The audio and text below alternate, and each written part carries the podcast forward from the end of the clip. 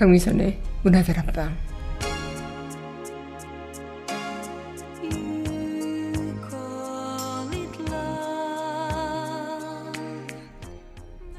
해가 바뀌면 더 철들고 성숙해지는 걸까요? 지금 생각해보면 20대 때 그린 30대 모습은 아득하기만 했던 것 같아요. 그리고 엄청난 어른이 되어 있을 거라 생각했죠. 그런데 막상 30대가 된 지금은 그닥 어른이 된 것 같지도 철이 든 것 같지도 않더라고요. 어른이라는 게 시간에 비례하는 게 아니라는 걸 깨닫고 다시 우린 어떠한 어른이 되기 위한 하루를 살아가겠죠. 1월 5일 여기는 여러분과 함께 꿈꾸는 문화다락방의 강세입니다.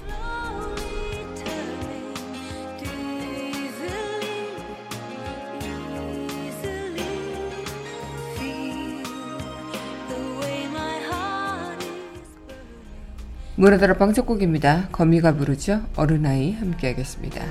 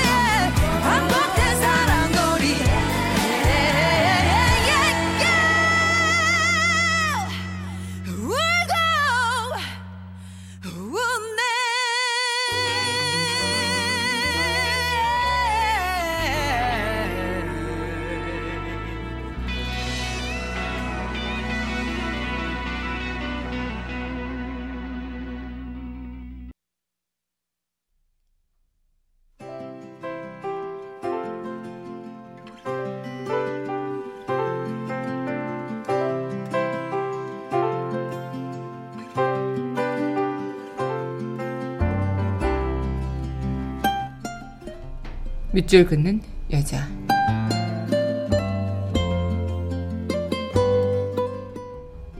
고독하다는 것은 조병화. 고독하다는 것은 아직도 나에게 소망이 남아있다는 거다. 소망이 남아있다는 것은 아직도 나에게 삶이 남아있다는 거다. 삶이 남아있다는 것은 아직도 나에게 그리움이 남아있다는 거다. 그리움이 남아있다는 것은 보이지 않는 곳에 아직도 너를 가지고 있다는 거다. 이렇게 저렇게 생각을 해보아도 어린 시절의 마당보다 좁은 이 세상. 인간의 자리, 부질없는 자리. 가릴 곳 없는 회오리 들판. 아, 고독하다는 것은 아직도 나에게 소망이 남아있다는 거요. 소망이 남아있다는 것은 아직도 나에게 삶이 남아있다는 거요. 삶이 남아있다는 것은 아직도 나에게 그리움이 남아있다는 거다. 그리움이 남아있다는 것은 보이지 않는 곳에 아직도 너를 가지고 있다는 거다.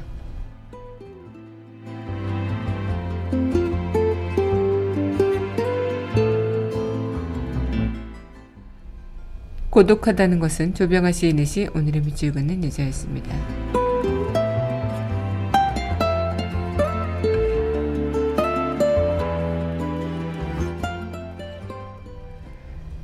이어서 전해드릴 곡이죠. 옥상 달빛의 선물할게 함께 하겠습니다.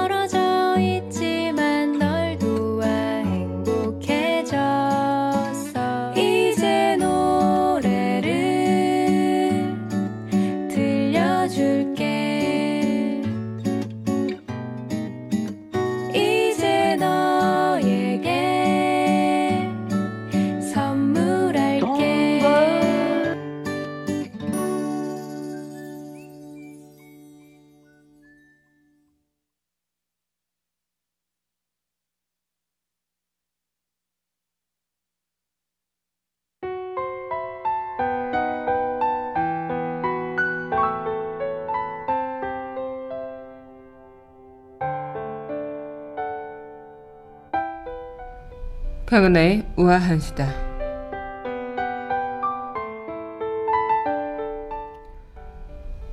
네, 당뇨병이 요즘 많이 생기고 있죠. 특히 나이를 드시면 당뇨병이 자연스럽게 어, 올라간다고 합니다. 이 당뇨병은 일종의 대사장애로서 음식이 이 질환을 관리하는데 중요한 역할을 한다고 하는데요. 이 당뇨병 위험을 낮추거나 혈당 조절에 음식이 되는 음식이 있는 반면 또 증상을 악화시키거나 합병증을 유발하는 음식이 있기도 합니다. 어, 당뇨병이 있으시다면 절대 먹어서는 안 될 음식 6가지를 말씀드리고자 하는데 첫 번째는 캔디 쿠키 시럽이고요.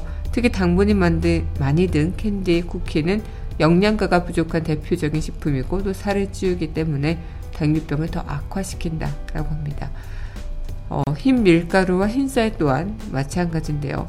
이 나쁜 탄수화물만을 공급하고 영양가는 없고 열량만 높은 반면 몸에서 빠르게 흡수가 된다 하죠. 이는 혈당에 영향을 주는 인슐린 분비를 촉진시킨다고 합니다. 어, 핫도그와 베이컨도 좋지 않고요. 당뇨병에는 염분이 적게 든 저지방 식품이 좋은데 염분 함량이 높은 이 식품들은 어, 당뇨병을 합병증으로 유발한다는 그런 연구 결과가 있답니다. 통조림, 과일, 잼, 젤리도 당분이 많이 들어있고요. 어, 프렌치 프라이, 감자칩 이런 것들도 포화지방이 많기 때문에 어, 안 먹는 게 좋다고 하네요. 마지막으로 탄산 음료. 어, 특히 당분이 많이 든 음료를 하루에 한두 캔씩 마시는 사람은 그렇지 않은 사람에 비해 당뇨병에 걸릴 가능성이 높다고 하네요. 네, 음식이 참 중요하다 생각이 듭니다. 새로운 한 해에도 건강한 음식으로 건강하게 어, 이한 해를 보내봤으면 좋겠네요. 강은하의 우아한 수다였습니다.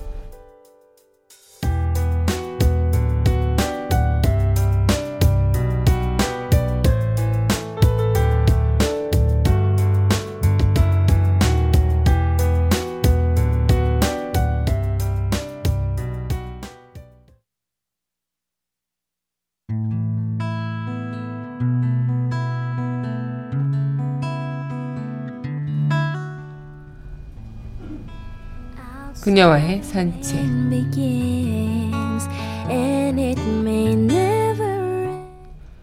강민선의 문화다락방 그녀와의 산책 시간입니다. 네 여러분 안녕하세요. 1월 5일 문화다락방 여러분들과 문을 활짝 열어봤습니다.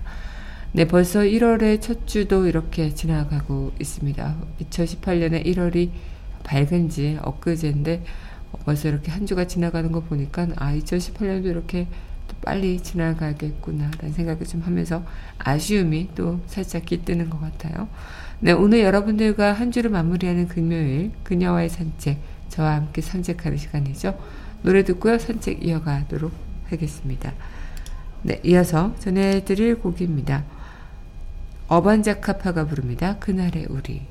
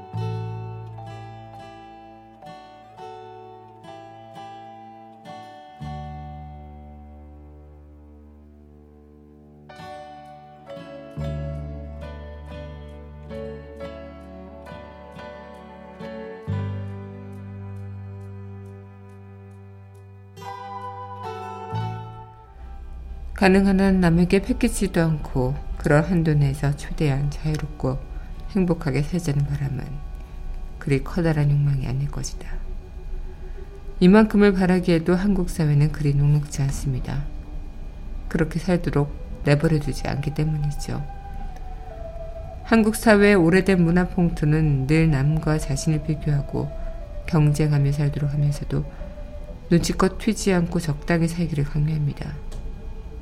그리고 우린 그런 것을 사회생활이라 여깁니다. 조직 또는 관계로 얽히고 설킨 것이기에 그런 풍토로부터 웬만해서는 쉽사리 벗어나기조차 어렵습니다. 그러하기에 한국에서 개인으로 살아가기란 어렵고 외로운 일일지도 모릅니다. 남부럽지 않게 살고 싶다는 집착 때문에 인생을 낭비하는 이들을 접할 때마다 드는 생각이 있다. 그냥 남을 안 부러워하면 안 되나. 남들로부터 자유로워지면 안 되나. 우리가 더 불행한 이유는 결국 우리 스스로 자승자박하고 있기 때문 아닐까.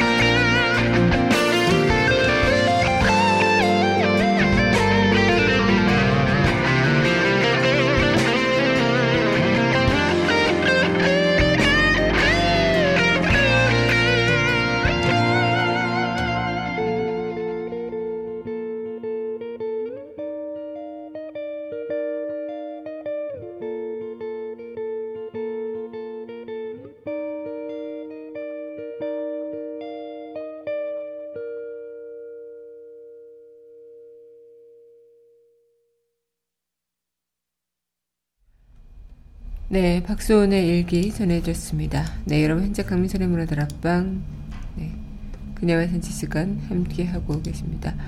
네, 오늘 저와 함께 산책할 책은요. 네. 네.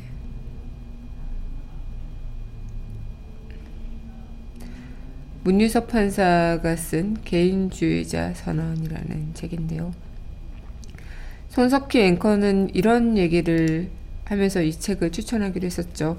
나는 감히 우리 스스로를 더 불행하게 만드는 굴레가 정근대적인 집단주의 문화이고 우리에게 부족한 것은 근대적 의미의 합리적 개인주의라고 생각한다. 어, 책에 나오는 구절이다. 더 할 말이 없다. 이보다 이 책의 주제를 잘 나타낸 말은 없다.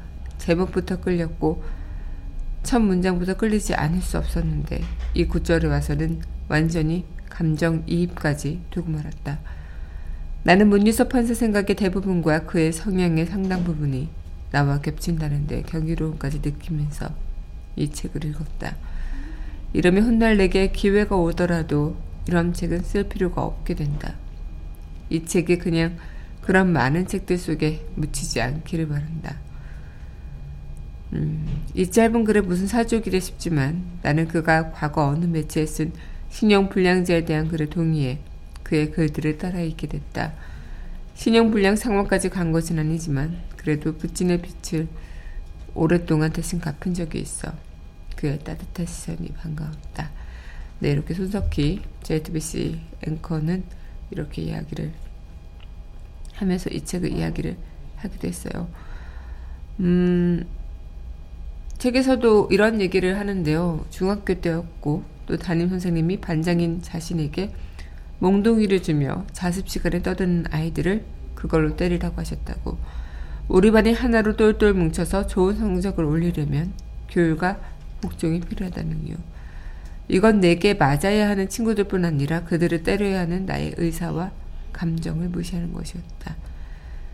어른이 되어서 비로소 깨달았다. 우리 사회는 기본적으로 군대를 모델로 조직되어 있다는 것을 상명하복, 집단 우선이 강조되는 분위기 속에서 개인의 의사, 감정, 취향은 너무나 쉽게 무시되곤 했다. 나는 감히 우리 스스로를 더 불행하게 만드는 곤래가 정근대적인 집단주의 문화이고 우리에게 부족한 것은 근대적 의미의 합리적 개인주의라고 생각한다. 어차피 정답을 가진 이는 아무도 없다. 우리 사회는 아직도 어사 박문수나 판관 포청장처럼 누군가 강력한 직권발동으로 사회 정의를 실현하고 악인을 엄벌하는 것을 바란다. 그러나 아무리 기다려도 그런 일은 없을 것이다. 링에 올라야 할 선수는 바로 당신 개인이다. 네, 이런 얘기를 또 하면서 손석희 앵커 또한 어, 이런 구절을 통해서 책의 매력을 느낀 게 아닐까 생각이 들기도 합니다. 우리도 이런 질문을 할 수가 있겠죠. 그럼에도 불구하고 왜 나와 다른 타인을 존중해야 하나? 그럼에도 불구하고 왜 가끔은 내가 양보해야 하나? 그럼에도 불구하고 왜 때로는 내 자유를 자제해야 하나? 그럼에도 불구하고 왜 타인들과 타협하고 연대해야 하나? 이런 질문들을 가질 수도 있을 겁니다. 어, 그만큼 우리 세상은 이 복잡하고 급변하는 다층적 갈등 구조의 현대 사회인 만큼 어쩌면 행복한 순간 또 열심히 모여서 또 우리 스스로가 우리의 인생을 만들어 나가는 거죠. 하지만 여기서 얘기하는 것은 남의 눈치만 보는 것, 평판과 이목에 매어서는 진짜 내 인생에서 만족을 찾기 어렵다는 그 한마디를 해주는 게 아닐까. 나를 소중히 하는 사람은 자연스럽게 타인의 삶도 소중히 대할 테니 말이죠. 내 것만큼 다른 사람의 것도 소중하다는 걸 깨닫는 것. 아마 이 책에서 이야기해주는 올바른 네, 합리적인 개인주의자가 아닐까 생각이 들기도 합니다. 네, 그럼 노래 듣고요. 다시 이야기 이어가도록 할게요. 네, 이어서 전해드릴 곡입니다. 네. 윤종신이 부릅니다. 동네 한 바퀴.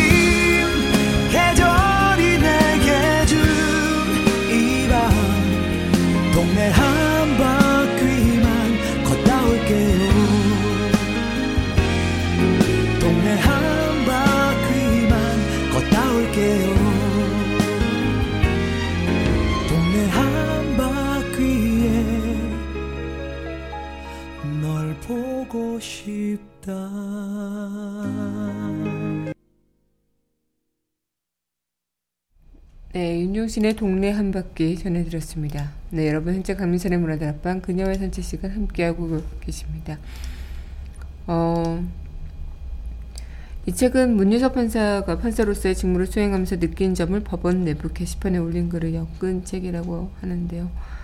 어, 아마 이 문유섭 판사의 글을 읽다 보면 현직 부장 판사가 말해서 더 생생한 그들의 이야기자 우리의 이야기 그러면서도 시종일건 따뜻한 균형을 잃지 않으려고 애쓴 흔적 그런 것들이 좀 느껴져서 저도 이 책을 보면서 좀 어, 많은 부분에서 굉장히 좀 공감을 했던 부분들이 있고요. 특히 저는 이걸 손석희 앵커가 추천했던 책이기도 해서 어, 읽게 됐는데 문희섭 판사님의 그런 사고를 다시 한번 어, 보게 되고 거기에 대해서 우리 또한 생각할 부분들이 많지 않을까라는 것을 다시 한번 느꼈던 그런 시간인 것 같습니다.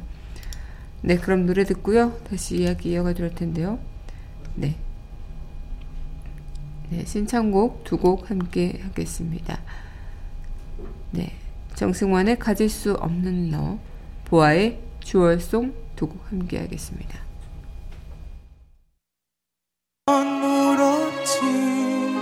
사랑에 다른 이름은 아픔이라는 것을 알고 있느냐고 며칠 사이야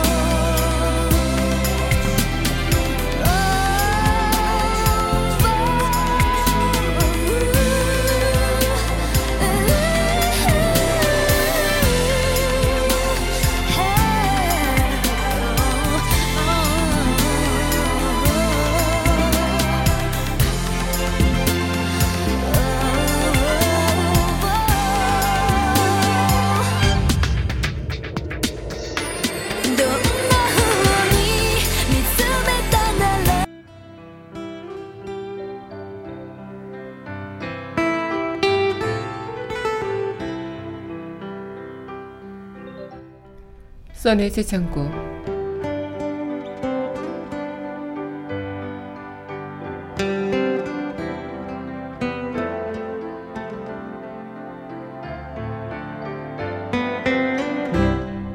인간의 행복감을 가장 많이 자주 느끼는 원천은 바로 인간이었다. 문희적 판사적 개인주의자의 선언. 선의 재창고였습니다.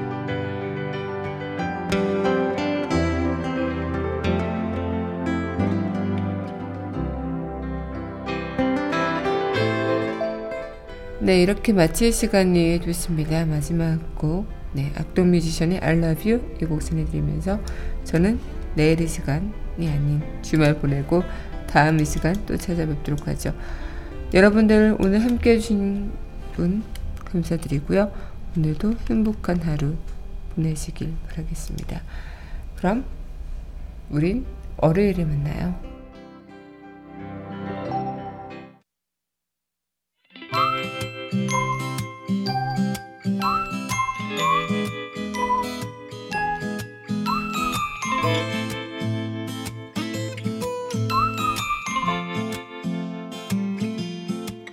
저절로 내게 눈이 가 네가 입은 옷 무늬가 눈에 띄는 것도 아닌